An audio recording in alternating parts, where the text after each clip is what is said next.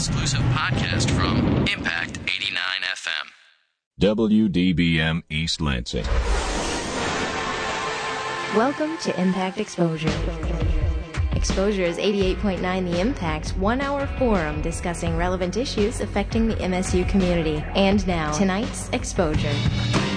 You are tuned to Impact Exposure. I'm your host, Emily Fox. In world news today, NATO planners say the allies in Libya are stepping up attacks on palaces, headquarters, communication centers, and other prominent institutions supporting the Libyan government in a further attempt to weaken Muammar Gaddafi's grip on power and frustrate his forces in the field. Officials in Europe and in Washington say the strikers, the strikes were meant to reduce the government's ability to harm civilians by eliminating link by link the command, communications, and supply chains required for sustaining military operations, according to the New York Times. In national news, a third air traffic controller has been fired for sleeping on the job, even as some say naps should be allowed during working hours to enhance controller attentiveness, according to Reuters. The termination of the controller followed several highly publicized incidents that have included sleeping controllers, an unresponsive controller watching a movie in Ohio, and an aborted landing of Michelle Obama's plane at Andrews Air Force Base. The Boeing field controller in Seattle, fired this week, fell asleep twice in recent months. According to a Federal Aviation Administration statement, there have been several recent regulation changes, including new guidelines for off hours, limits on shift swapping, and increased staffing of FAA managers during late night and early morning hours. And in Michigan news, the National Weather Service has issued a tornado watch for Impact's listening audience until 10 p.m. tonight. A tornado watch means conditions are favorable for the development of tornadoes. And on Exposure tonight, we'll be talking about the environment, including how MSU was awarded as one of the greenest research institutions in the country last week. But at first, Chris Bathgate, a leader in Michigan folk music scene, is performing at Max Bar this Thursday. Up next is an interview The Impact did with him last fall. To the rail I pray, cause in November I heard your name. Quit my job and stole a gun. That's why the liquor's gone. That's why I'm bumming dumps. All my letters and thin.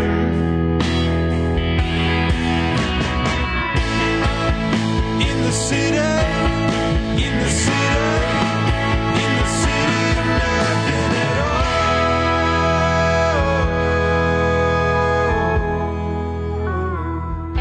WDBM East Lansing here, and I'm Matt chatting with Chris Bathgate. And uh, so the first time I saw you, Chris, uh, it was a solo show, but you've done uh, a lot of different formulas with live shows. How would you explain the, the differences and what that's like? Um, yeah, there's quite a few. So, uh, let's start with a really big band. Sometimes I play with a really big band with uh, horns, trombone, trumpet, uh, pedal steel, violin, a couple electric guitars, bass, drums, and sometimes aux percussion.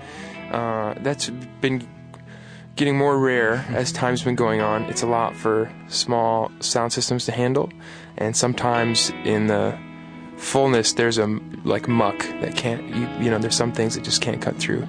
Um, but that band is sort of called the Hail Marys, Okay. um, and it sort of is derived out of me calling up everyone that I knew uh, the day of a show and telling them all to show up. Um, and I've played with a bunch of different people uh, for years now in the Ann Arbor area, so the number of people that I can call that know my songs is it's a pretty high number. So um, that's a blessing. Uh, there's a smaller group rolling around now that you've probably is probably more recent, uh, maybe in the past six months, called the Young Bucks, Chris Bathgate and the Young Bucks, uh, and th- those are that's four dudes, uh, everybody playing a couple different instruments, floor toms, um, and yeah, I play solo a lot, and I loop my guitar and voice now, so there's sort of it's sort of me and me and me. remain. Yeah, and it seems like I, I can't really hear your name without it being instantly associated with the Ann Arbor and Ypsi and even Michigan music scene. Yeah, Um, what's that? What's that like? How do you feel about the, the scene? Or I feel pretty positively about the scene. It, the one thing I think that's different about Michigan music than uh, other areas is that well, one I can compare it to is Philadelphia. We've got a lot of friends in Philadelphia, and there's a Philadelphia music scene. Um, and while there may be uh, Ann Arbor music scene or Ypsi music scene or Lansing music scene, uh, I hear a lot of people say Michigan music, or like, oh, I love Michigan music, or Michigan folk, which is also like, strangely enough, a genre, and was before uh, that Sufjan record came out, I think. Um, so, yeah, I think it's I think it's positive that the entire state seems unified or interested in the idea of unification. Um, and I think it's happening on a lot of in a lot of sort of vessels. And I'm not sure if they'll all come together at some point, and maybe we'll have a big summit. But uh, I can definitely sense scenes within Michigan. But uh, yeah, everyone calls it Michigan music. You're from Michigan, Yeah. right? That's what they say. It's been a couple years, uh, I think 2007, since your last full length album. Yeah, it's been a hot minute. It's been a long time. Um, so, can we expect anything from you soon? Or Yeah. in the studio, or what's going on? Yeah, uh, I've been. I just finished up a record that took me about two years to make, probably more than two years. Um, I feel like maybe it's two years in a December. Uh, I started recording it a long, long time ago, and I've been working on it. Uh, but for the most part, for you know, on and off for a pretty solid two years. Uh, it's a record called Salt Year, um, which is a song that actually came out on Wait Skeleton. Um, but I was I felt really rushed in the studio when I recorded that, so I finally got a version that I'm super satisfied with, uh, and a bunch of other new songs. Great. And that'll Um, be out in February. Okay, and what can we expect from that album, you think? Oh, How is it different from the last album, you think? Uh, full from the last full length. Um, I think it sounds significantly better. There's a lot more fiddles and uh, roomy junk percussion and foot stomps, but uh, it sort of in it. It's it's not as chipper, I think, as I think there was some really happy songs on a Cocktail Week, and there's I'm uh, you know it's I'm hard up to say that there's a happy song uh, on the new record, maybe a couple. Um, but yeah, very lots of sour fiddle yeah. and thuds. Okay. And uh, what's the what's the latest tour been like these last couple of years after the album? Well, I went on a pretty serious jaunt after Cocktail. I went everywhere. I went all over the world. It was great. Uh, and then I sort of came back, and I've been sticking pretty much regional, Midwest and East Coast, uh, and a bit through the South, but uh, very, very uh, sparingly. That- My shows have been very sparse, to be honest. Uh, I've been recording every chance I got uh, and working my keister off uh, uh, to pay for it. Yeah. um, so th- did you say this album's gonna be this is all out of your pocket then? Is that right? Oh yeah, yeah. No, uh, I uh, I see a lot of people doing really well with Kickstarter at this point uh, to pay for record releases, and I sort of am like kicking myself a little bit because it was really expensive, more expensive than I anticipated. I think the reason is that usually when I record an album, uh, I'll demo it to uh, an insane degree, so I'll make five or six versions of each song or and repeat them over and over again until I sort of get it, what it is that I'm looking for. Suddenly it, it'll come to life, it'll pop. It'll be a version that just suddenly, you know, I can sense a big breath of air in it. Um, and this time, there's always there's an issue between demos that you record at home and the recording studio, like the high quality recording studio. There's something, there's some magic in demos, right? When you get it to pop and you're at home, there's some magic in demos. I think that it's a difficult thing to recreate in the studio, which is the process that I was using where I record a song and then I recreate those parts in that way in a recording studio with higher quality microphones and you know more multi-tracking and stuff like that. So this record I actually started demoing in the studio in hopes that whatever magic I snag in those demos would uh, come out on the full length, and it worked. But it took a long, long time, way longer than expected. I ain't got no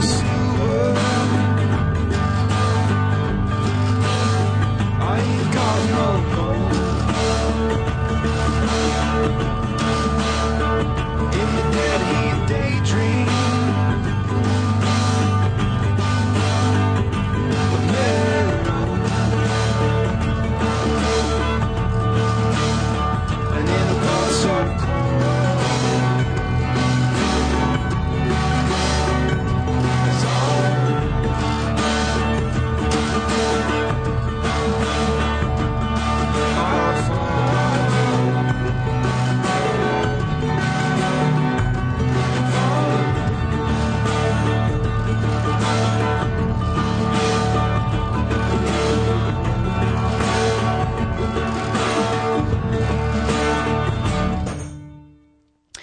You are tuned to you are tuned to Impact Exposure. I'm your host, Emily Fox, and that was an interview with Chris Bathgate. He is performing at Mac's Bar this Thursday, and that was an interview we did with him last fall. And on the phone um, is Steve Harworth. He is with um, Michigan Green Safe Products, and it was announced that Michigan Green Safe Products was announced as one of Detroit Free Press's green leaders for 2011. He is here to talk about his company. Welcome to the show, Steve Harworth. Hi, Emily. How are you? Thanks for having me.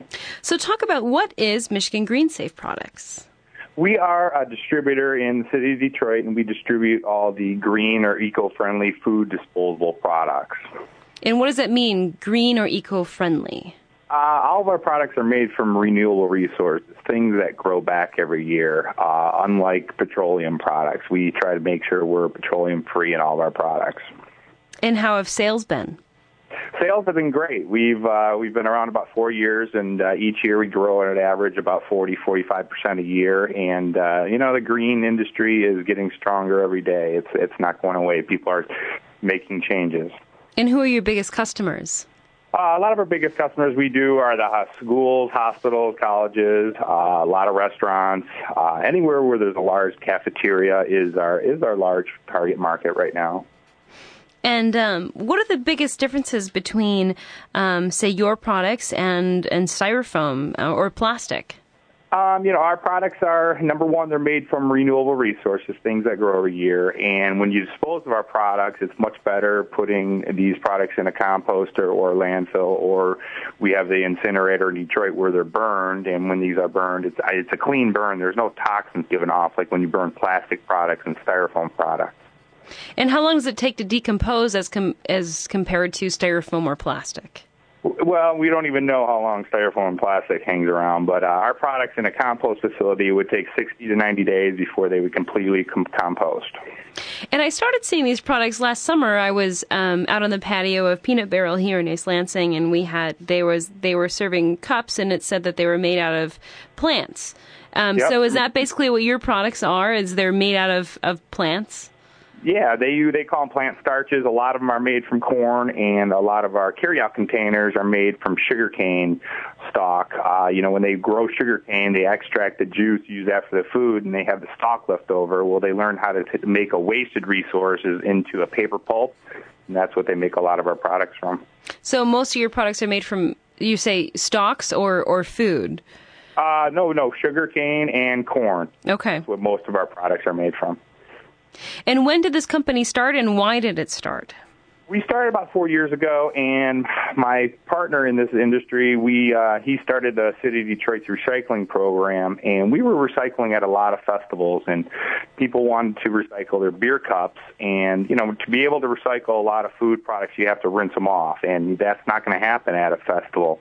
So we did some research and found out these products are being made and used more on the West Coast, and we just sort of started you know, buying some products, selling to small coffee shops, and that sort of was a domino effect. People saw these products and were aware of them, and the next thing you know, we're we're growing like a weed. So when you go to these festivals, let's say next year, and they and they if they're using your products, not only are they made from um, stocks or, or foods, um, you, you can also recycle them as well. Yeah, well, you can recycle them or compost. You know, around this area, unlike the West Coast, we don't have compost facilities. Our only compost facilities take take yard waste, leaves, grass clippings, things like that. Eventually, we're going to have uh, compost where they'll pick up your compost, pick up your recyclables, and hopefully there won't be much trash. And that's something that'll happen here shortly. But the most important thing is you're buying a product or using a product that's made from renewable resources, unlike styrofoam and plastic, which is made from more or less foreign oil. So why do you think it is that that Michigan doesn't have compost as a as a readily available option, and what do you think it'll take to get us there? Well, actually, we're starting that program in the city of Detroit. Our main target is Eastern Market because people bring in all the produce. All these farmers bring in produce, and on the weekends, and they leave behind all the rotten stuff, the stuff they don't sell. We're going to be able to provide bins where we'll pick that up, and then they'll take that to three different farms in Michigan where they'll actually compost it. So we're actually starting that in Detroit. Now, are there other uh, companies similar to yours in Michigan or in the Midwest? You know, there's a few companies, you know, a lot of your major food distributors like Sysco and Gordon's and US Foods, they carry a handful of products where that's all we do is we specialize just in these. I don't sell food, I sell disposables and we probably have the largest line in the Midwest of green compostables. So we sell our products everywhere because a lot of consumers can't find these products and they want to use them. And what have been the suppliers' responses when you say that your business is from Detroit? Uh, they're they're very surprised. You know, they uh, they we're probably the largest green disposable distributor in the Midwest, and we're doing it in Detroit in bad times, and we're growing at a 45% rate a year, and it's amazing the reaction to people. And you know, business owners they want to do the right thing, they want to be known as a green facility, and this is one way to help them get those achievements. And what do you see the future in this in this company? Where do you see it going? Uh, you know, who knows? You know, um, it's getting bigger, and we're just continue to grow, and it's been great for us. But you know, I would assume one day you're not going to be able to use styrofoam. You're not going to be able to use plastic products. That'll take many years down the road before the government regulates something like that. But eventually, we're going to realize we shouldn't have been using these products in the first place, and you know, everybody's going to have to use green products eventually. And how are you how are you seeking out um, different companies or businesses um, to get them to use your products? You know, to be honest, we have a few independent salespeople. We have a few full-time salespeople, but people see our products at one location, and our cups have our logo on them, and, and it's a you know people see it, and then next thing you know, they're calling us, and uh, so we don't really have to go out and do a really hard sell. It takes the right business owner to buy these products. They are a little bit more expensive than styrofoam and plastic and uh, so we haven't had any success as far as uh, you know growing and finding new new clients. So we have it's graduation season now, and I'm sure people will be hosting parties at their house. Um, is there any way for families to be able to um, get a hold of your products in, in nearby stores, or they have to order from you directly to get these disposable plates and, and forks and, and knives and things like that? You can find a few things at a few places, but to be honest, uh, you can find us direct. And uh, you know, like today, a lady lady called me. She's getting married this Saturday, and they want everything to be green. And she's coming to pick up a large order to to you know be able to host 300 different people. Well, on the phone is Steve Harworth. He is one of the co-owners of Michigan Green Safe Products, and it was announced as one of Detroit Free Press's Green Leaders for 2011. Steve, thanks so much for joining us tonight. Thank you very much, Emily. I appreciate it, and go green. You're listening to Impact Exposure.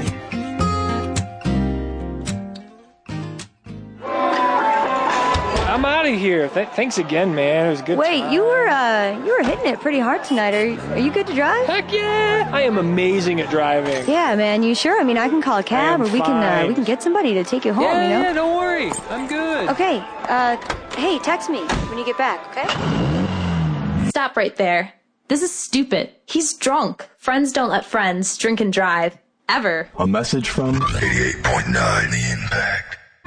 For more variety than you'll hear on any other station, listen to the Impact Prime Time, where you can find a different specialty show every night of the week. Friday nights from 8 until 10 p.m., the Impact Flashback is your retro music alternative, playing your old favorites from the 70s, 80s, and 90s.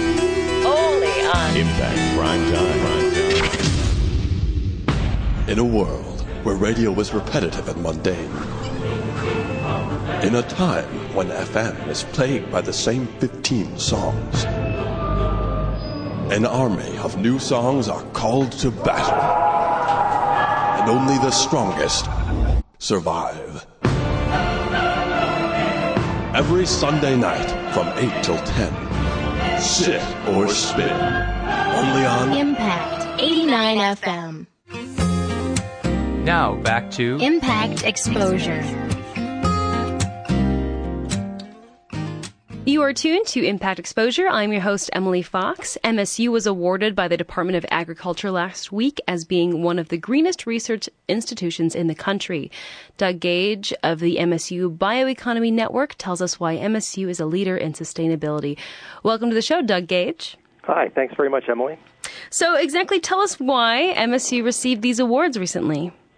Well, this fits in the context of a, a really significant research effort we've made on, at MSU over the last few years. Um, it's really a continuation of many awards we've received in this area. We've really made a commitment to develop what we call the bioeconomy. And by that I mean the conversion of renewable biomass into useful products, whether it's fuels, uh, materials, chemicals, or energy directly. And those are, you know, our idea is to be able to replace the petroleum-based economy with uh, a renewable, sustainable economy. Um, the three awards that we received uh, this last week uh, really fit into that very nicely. And I can tell you about them if you like. Yes, please do. Well, uh, uh, the three awards total $2.9 million, and it's roughly less than a million for each of the awards. One is, um, I think, in they all three sort of show different aspects of what we're doing. Uh, one of which, uh, led by uh, Professor Carolyn Malmstrom, uh, is an effort to look at the pest of dedicated energy crops, things like switchgrass and other perennial grasses, and to determine if they would pose a threat to any of our food crops like wheat. So, in other words, we, we want to make sure we're uh, not causing more harm than good. So, so this is a project to really determine that that's not going to be a problem. Another project project is uh, led by Professor Claire Vieille, and uh, in that case, uh, she's looking at actually a, a waste product from biodiesel production, which is called glycerol, and actually developing techniques to convert that into a more useful product, a chemical feedstock called succinic acid. And the third project is from um, a forestry professor who's looking at the effects of introducing uh, dedicated woody energy crops uh, like willow or poplar and looking at what that does to the carbon emissions from the soil and other sort of environmental consequences of, of switching into these new agricultural systems. So they, those three together sort of cover, you know, different aspects of what we do. Um, the, the, but as, as I said, I mean, this fits in the context of a, of a, a very significant effort over time, and so it includes uh, a project we, we share with the University of Wisconsin called the Great Lakes Bioenergy Research Center. That's actually a $142 million five year project to develop next generation biofuels from sustainable uh, biomass. So that's been a, a, very significant effort. Over 400 scientists involved at both campuses, many undergrads as well as grad students, postdocs. Um, and we're one of three centers uh, nationally uh, funded by the Department of Energy to do that. And you're currently in Wisconsin right now. Um, can you talk I about am. why I'm, you're there? I'm, uh, I'm in Madison for the Scientific Advisory Board meeting. Uh, we're in the fourth year of the of the grant project, and they're planning for uh, another five years of funding, if it's possible, uh, by looking at know what are the what are the real challenges, and and there have been some really remarkable achievements made over the last four years.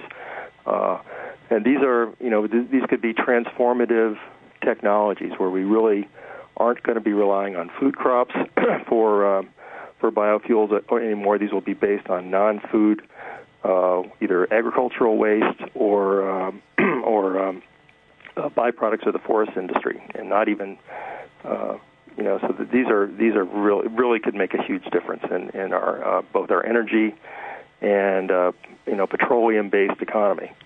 Now I know when we've talked about ethanol before, there's there's been issues there. You know, while we kind of get away from um, oil and, and things like that, um, it does hike up food prices when you use corn um, based materials um, for you know engine engines and things like that. So, g- why is it important to get away from food? And is is it more well, of a challenge to get away from food? From you're, you're right, and, food? and there are you know there there are many. Um, you know sides to that argument. I think we would all agree that the ideal feedstock for uh, our energy needs is, is won't be uh, uh, a food-based product. So today, uh, in when we look at corn, both corn-based ethanol and, and soy-based biodiesel, both of those are you know have alternative uses which we which we value uh, tremendously. Um, on the other hand, we, we do need to sort of a transition into these alternatives, and, and they do provide sort of that, you know, the scale that we really need to uh, uh, develop and be able to understand how to do that effectively. And, and I think that's really a, a thing that's often not very well understood, that uh, if we are really going to make an impact on our energy uh, needs, we really have to do it at a scale that is not just you know an individual. Uh, the, the consumption of, of, of uh, liquid fuels in this country is tremendous, and so we really have to do this in a big way to be effective if we're going to make a, a dent in our energy needs. And how and when do you see MSU's research being applied in the commercial market? Well, already um, we, you know, I think these some of these really transformative tech technologies, say converting uh, uh, biomass into liquid fuels, either ethanol or some subsequent uh, fuel. Those are still a few years out, um, but you know the problems are tremendous, and and I'll just give you an idea. Uh, you know, uh, biomass, and by that I mean, you know, stems and stalks and, and shoots of, of things are really, through evolutionary history, have been developed not to degrade very easily. You know, trees and, and plants need to be resistant to de- resistant to degradation. And so one of the first big challenges is to develop crops that could be more readily degraded in a way that we can more easily and cost effectively generate the material, the chemical materials, which can then be converted into energy. So we have a significant effort, and it's built on MSU's expertise in plant science uh, since you know over 150 years in in that area. But uh, our plant scientists today are some of the best in the world, and so we've got, fortunately, some really great minds working on that problem. The next problem is actually how do you treat that biomass to convert it into something that's useful, and, and again, there are challenges. We have a leadership position there. And then the next step is, well, what are you going to convert that those materials into? And so that's uh, largely centered at the University of Wisconsin right now, but we have uh, you know people looking at, well, is it is it going to be butanol? Is it going to be some other alternative fuel, a hydrocarbon?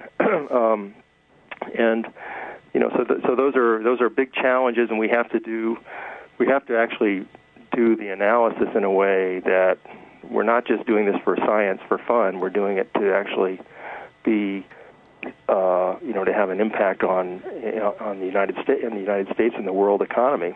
So we work. We have sociologists involved in this project. We have uh, economists. Uh, we have uh, educational people who are actually trying to understand what you know what is it going to take for people to understand these technologies in a way that they can be accepted. Um, you know, I think if it's if this is viewed as just a science project and the scientists throw out some new, you know, technology, people will be suspicious, and I think rightfully so. So I think we have to bring. This is really the you know the the, the basis of sustainability. I think is is not only is it ecologically sustainable and economically sustainable, but it has to be socially acceptable as well. And so we we strongly believe that, and uh, have uh, made a major effort to as we develop these new tools and these new technologies to make sure that we're keeping that in mind all the time.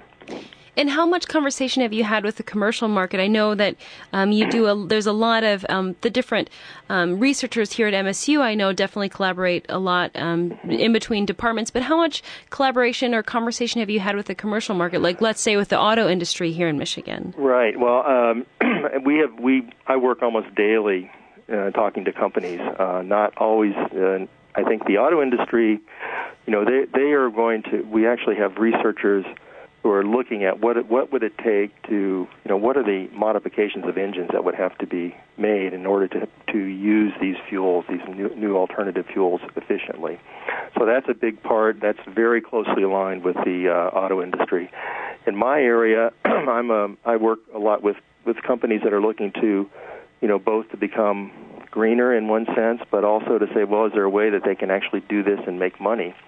Uh, and so there are a number of chemical companies that you know sometimes uh, you know have very for a long time relied on petroleum as as their their uh, you know source of the, the the chemicals that they make, and they understand that that's not going to last forever and the prices aren't going to be what they were. And so there's a there's a really a lot of energy and a lot of discussion in a number of different industries uh, to see if there are, in fact, uh, some of these technologies are they ready for prime time yet? And so we want to be players in that discussion. We want to be collaborators with companies.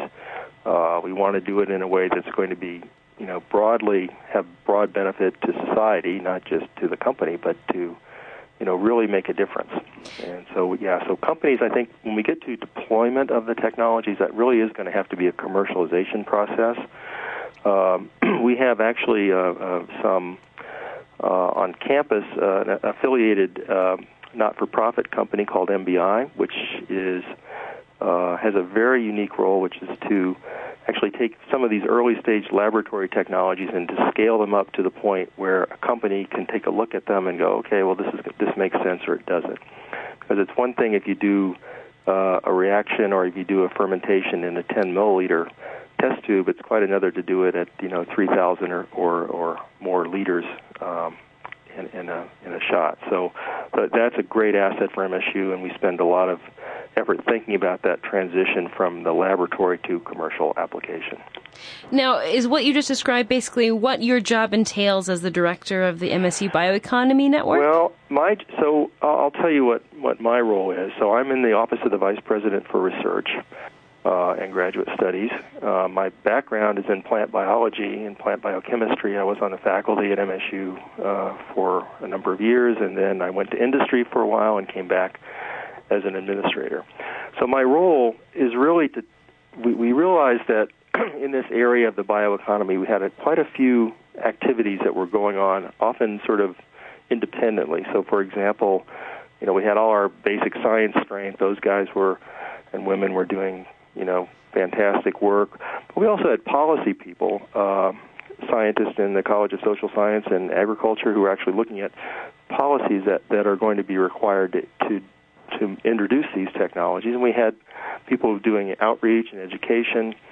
And the idea was that, well, you know, we, we, we would do much better if we tied all these things together in a more coherent way. And that's my job. I'm sort of the chief cat herder in a sense, of moving trying to find opportunities where we can bring together different different parts of the campus together in a in a in a very coordinated way to go after larger grants applications, for example, or to you know find ways to work with uh, companies in a, in a way that's that's productive.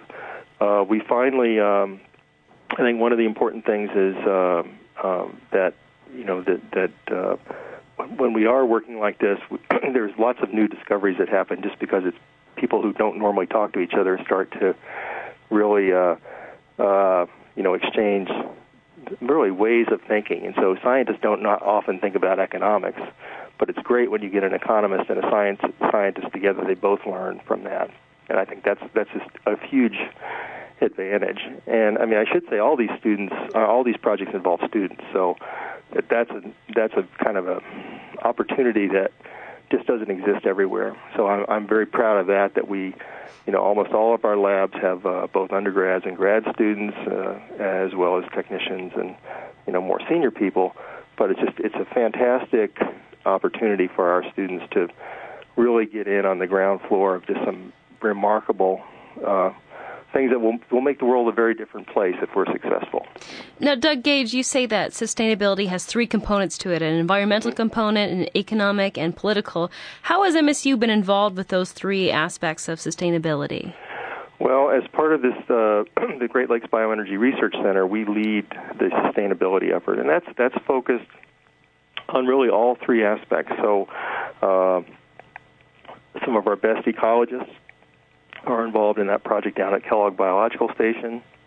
We've had uh, uh, field sites there looking at how how these uh, uh, new agricultural systems are, uh, you know, what their environmental impact is, and that builds on a, a about a almost a 20-year NSF National Science Foundation project called the Long-Term Ecological Research Program, and MSU has been a part of that for a long time, and that's actually looking at okay, what kind of looking at food crops, what's the best way to grow them in a way that doesn't damage the land, that doesn't release extra carbon into the atmosphere, which reduces runoff.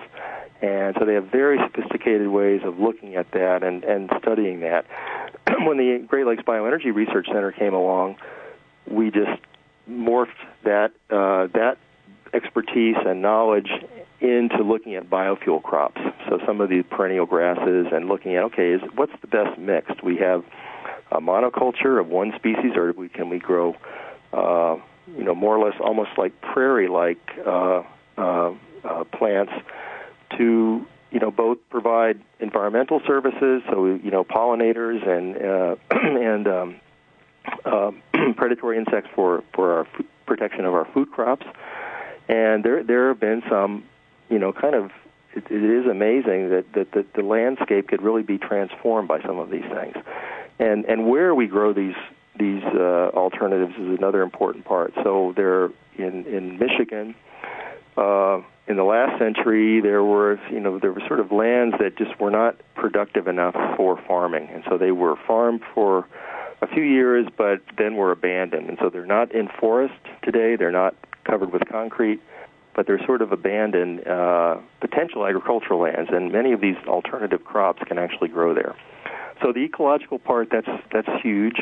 As I said, the economic component actually looking at what will it take from a farm economy standpoint to really you know convince farmers who are uh, naturally going to be skeptical of saying yeah we're going to do something you know we want you to do something entirely different they have to understand and have to really appreciate uh, you know what how they can actually make a living doing that so that so that's that economic component and and I would say farmers are probably the most knowledgeable about the bioeconomy of any group that, that I talk to. They they have a, a really clear appreciation of the land and and what it takes to to and they're very interested in, in looking at is is there a way to do something that would be uh, beneficial in uh, uh, for the production of these uh, these new alternative crops.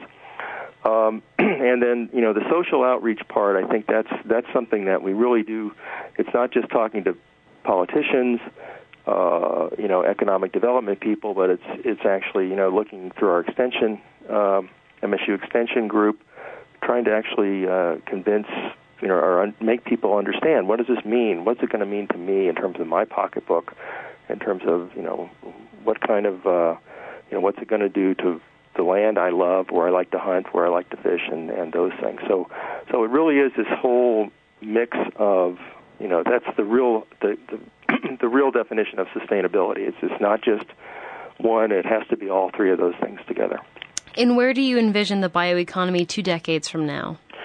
Well, I'm an optimist. Um, I'm hopeful that that we will be able to do the introduce some of these things. It's not going to happen overnight. Um, I think you know the price of oil is is has been really the determining factor in, in the past, uh, whether whether there's a significant interest in in this area or not, and it comes and goes with the price of oil. So I, I don't think the price of oil is going to be declining uh, back to 1980s levels again. I think we're we're sort of going to be at a new plateau and maybe even worse. So you know, I think this is something that we just have to, and because it's such a long-term plan, uh, long-term process, we really have to be uh, working on these problems today so that we can, you know, be ready um, to to introduce them, and it will happen. I think companies are, as I said, companies are interested. There are there are a number of you know of uh, um, alternative. Um, maybe chemicals might be the first place that, that these technologies are introduced uh, because they're they're higher value per per volume or per per uh, weight or higher. You know, so the companies that can make more money on uh, a renewable chemical uh, from probably a, a bulk fuel.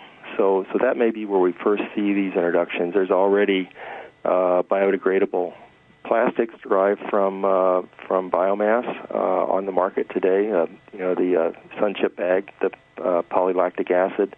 That's actually a, a multi-billion pound a year industry right now. And I think things like that will come along with with more experience, with more uh, interest by these uh, companies that are want to do you know are, want to make money and they're going to do it in a in a way that is uh, going to be beneficial to society. Well, on the phone is Doug Gage. He's the director of the MSU Bioeconomy Network, and he was on the phone to talk about the various awards MSU received in the past week in regards to our efforts for sustainability and research. Doug Gage, thank you so much for joining us tonight. My pleasure, Emily. Thanks again. You're listening to Impact Exposure.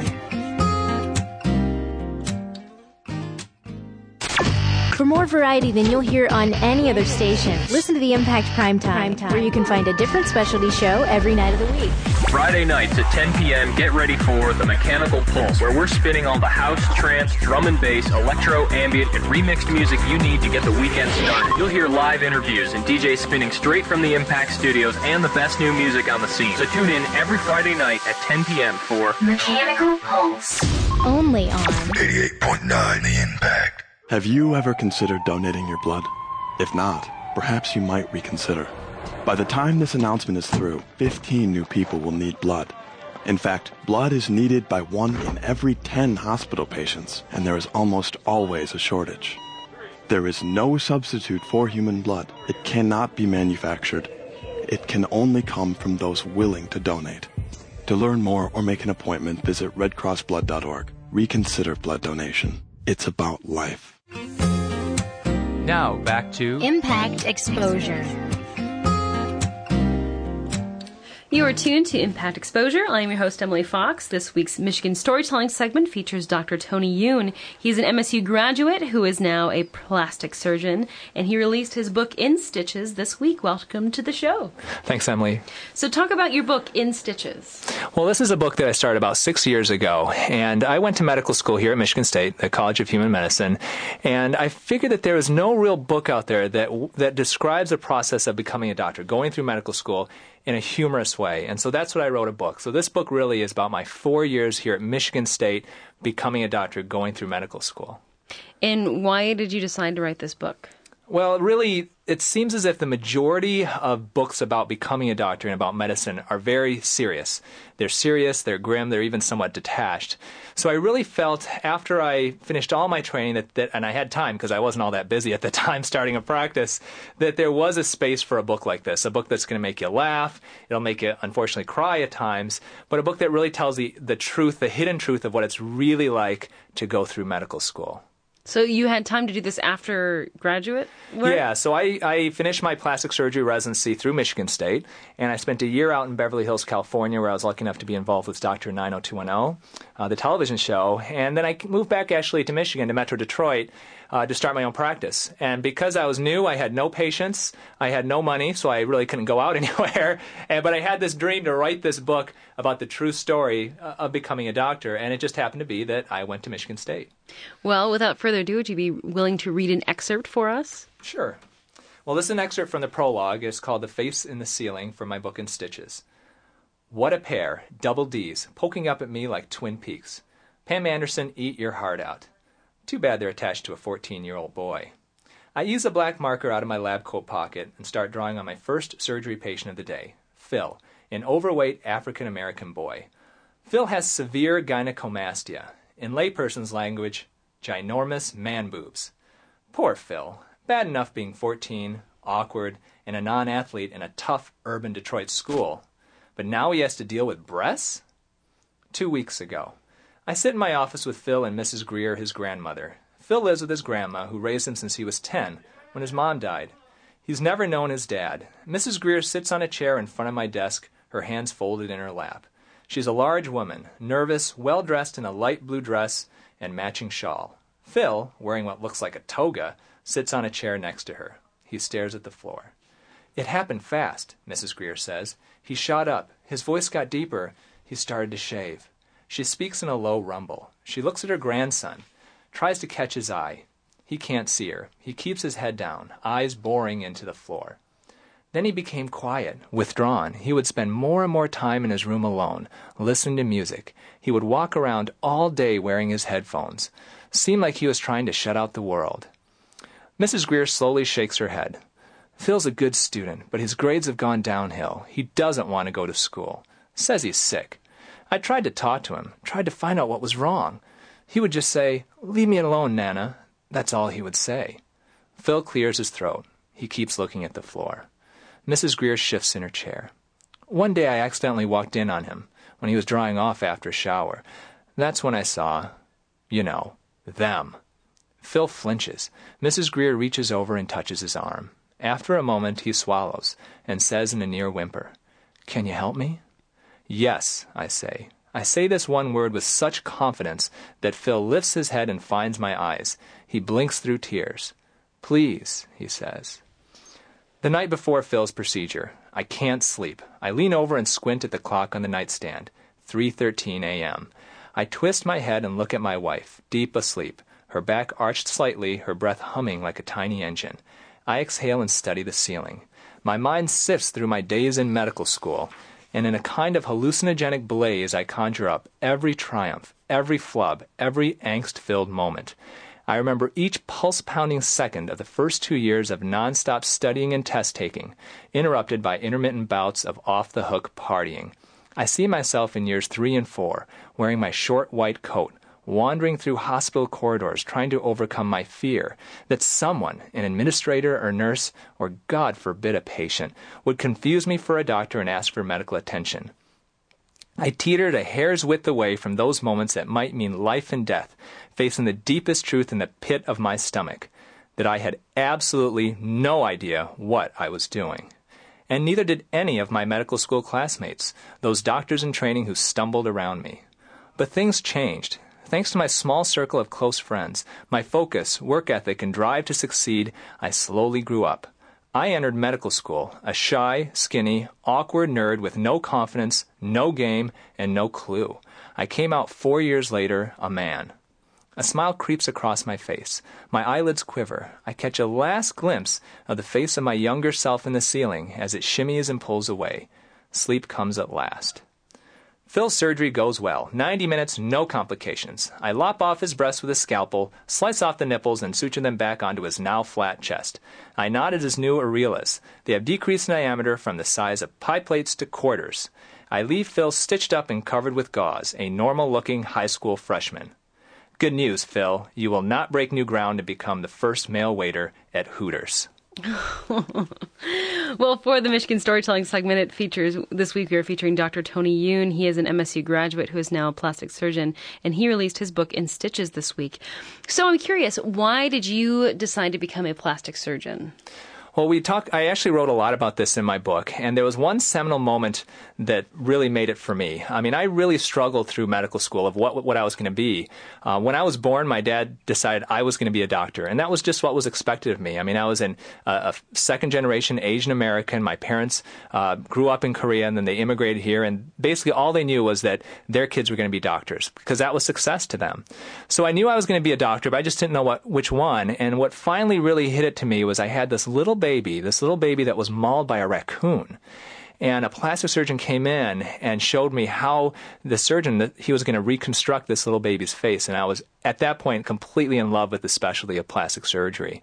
You know, I've always been interested in artistry, and this really is the only field of medicine where I can practice both artistry and medicine at the same time.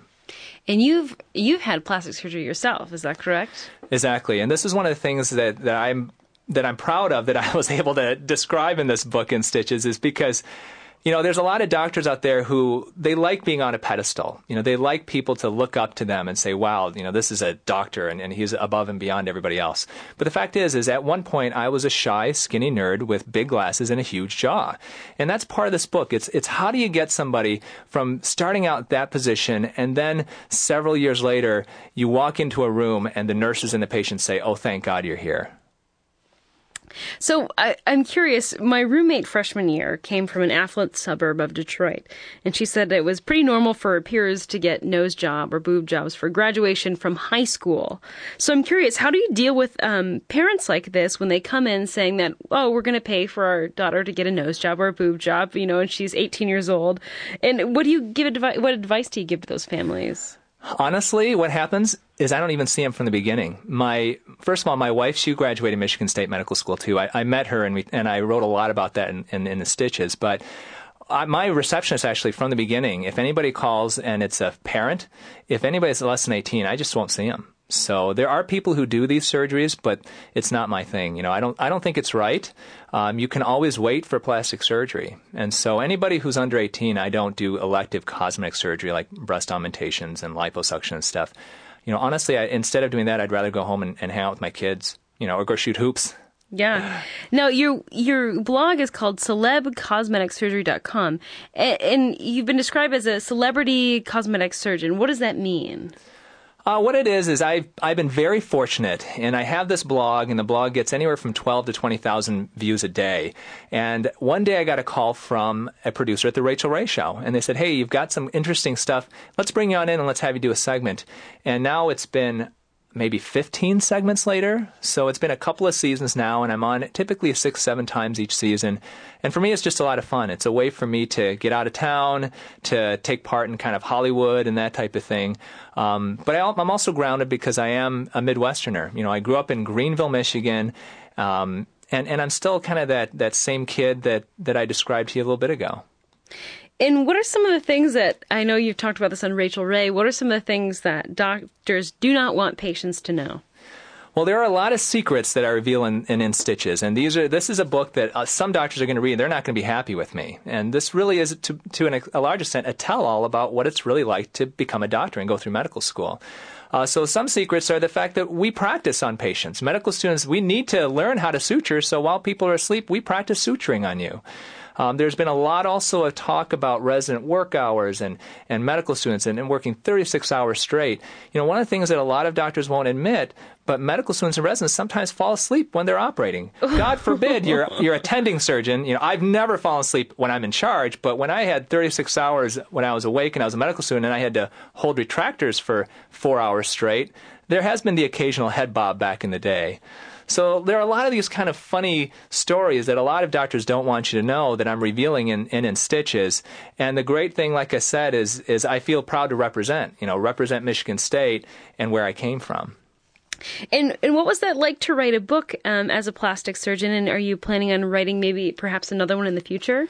I'm hoping to. Uh, for me, this has just been an amazing experience because this book started six years ago, and I've really put my heart and soul into it, and I've been so happy with the response we've received. I haven't read a negative review yet, and the, the worst I've read is, "I love this book, I love this book, but maybe I don't like how we joked around about family practice docs or something like that." But it's all been positive. I haven't read a single review where somebody said, "I, I put this book down for a few days." It seems like almost everybody that reads it, you, you're done in two to three days because you can't put it down, and that's an amazing feeling.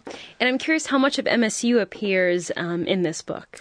MSU is a setting for probably at least two thirds of this book. So I go through maybe the first one third to one fourth of the book is growing up in, in my small town in Greenville, Michigan, and the last two thirds is four years at Michigan State.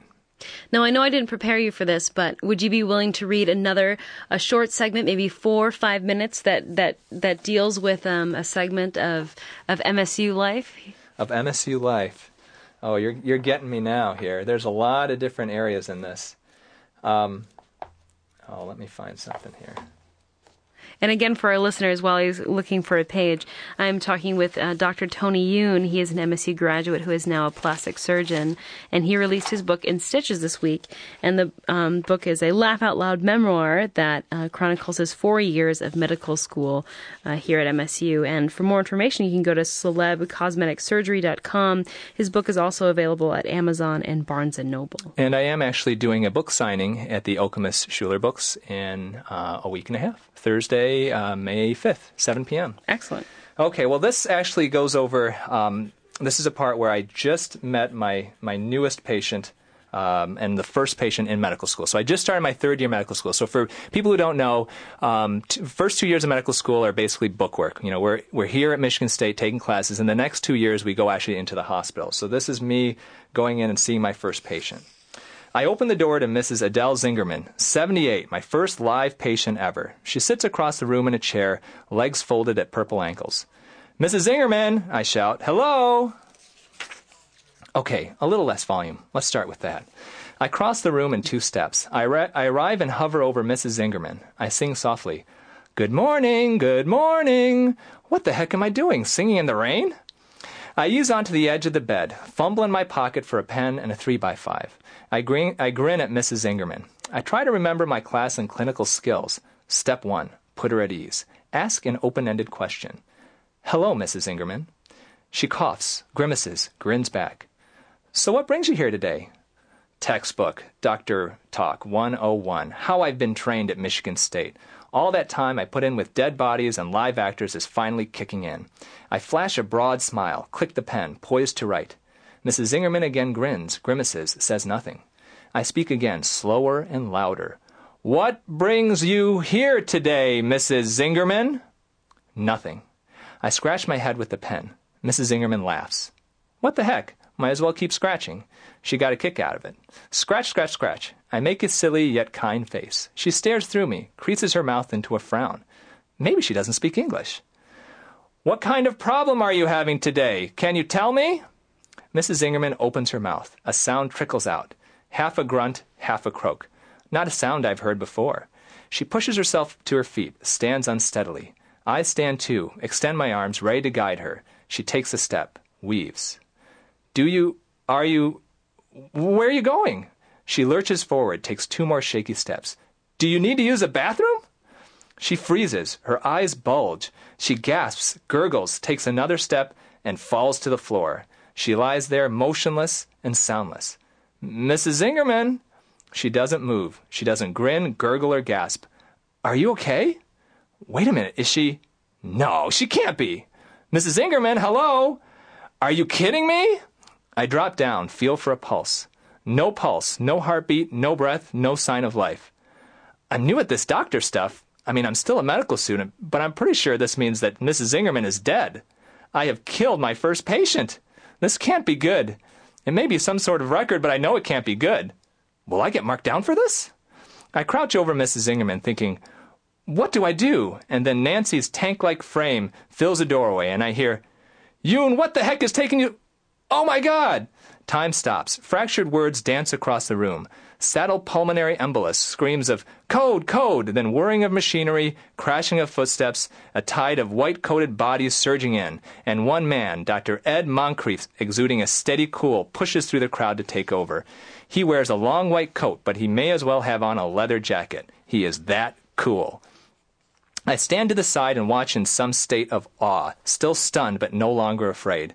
Unlike Nancy, who's a terrorist, and me, who's a rookie, Dr. Moncrief is a doctor, and everyone in the room knows it, defers to him, and gets the heck out of his way. He is the star in the room, and the light shines only on him as he works over poor, dead Mrs. Zingerman, checking for her non existent breath and pulse, jolting her non beating heart with paddles, pounding her lifeless chest. We stand in the shadows, helpless observers, his audience in the dark. Finally, after five minutes of literally, literally trying to revive the dead, Dr. Moncrief calls it a day.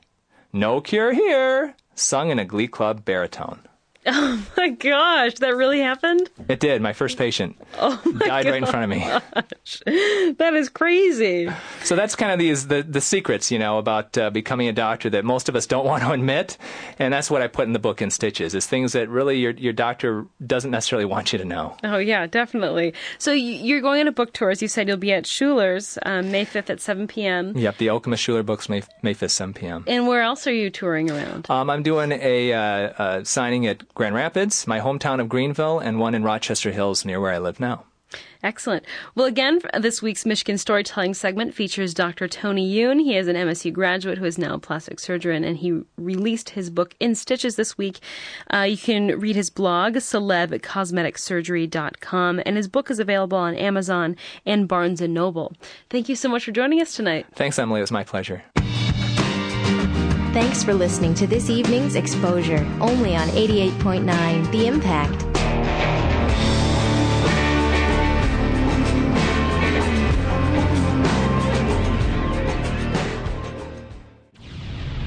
An exclusive podcast from Impact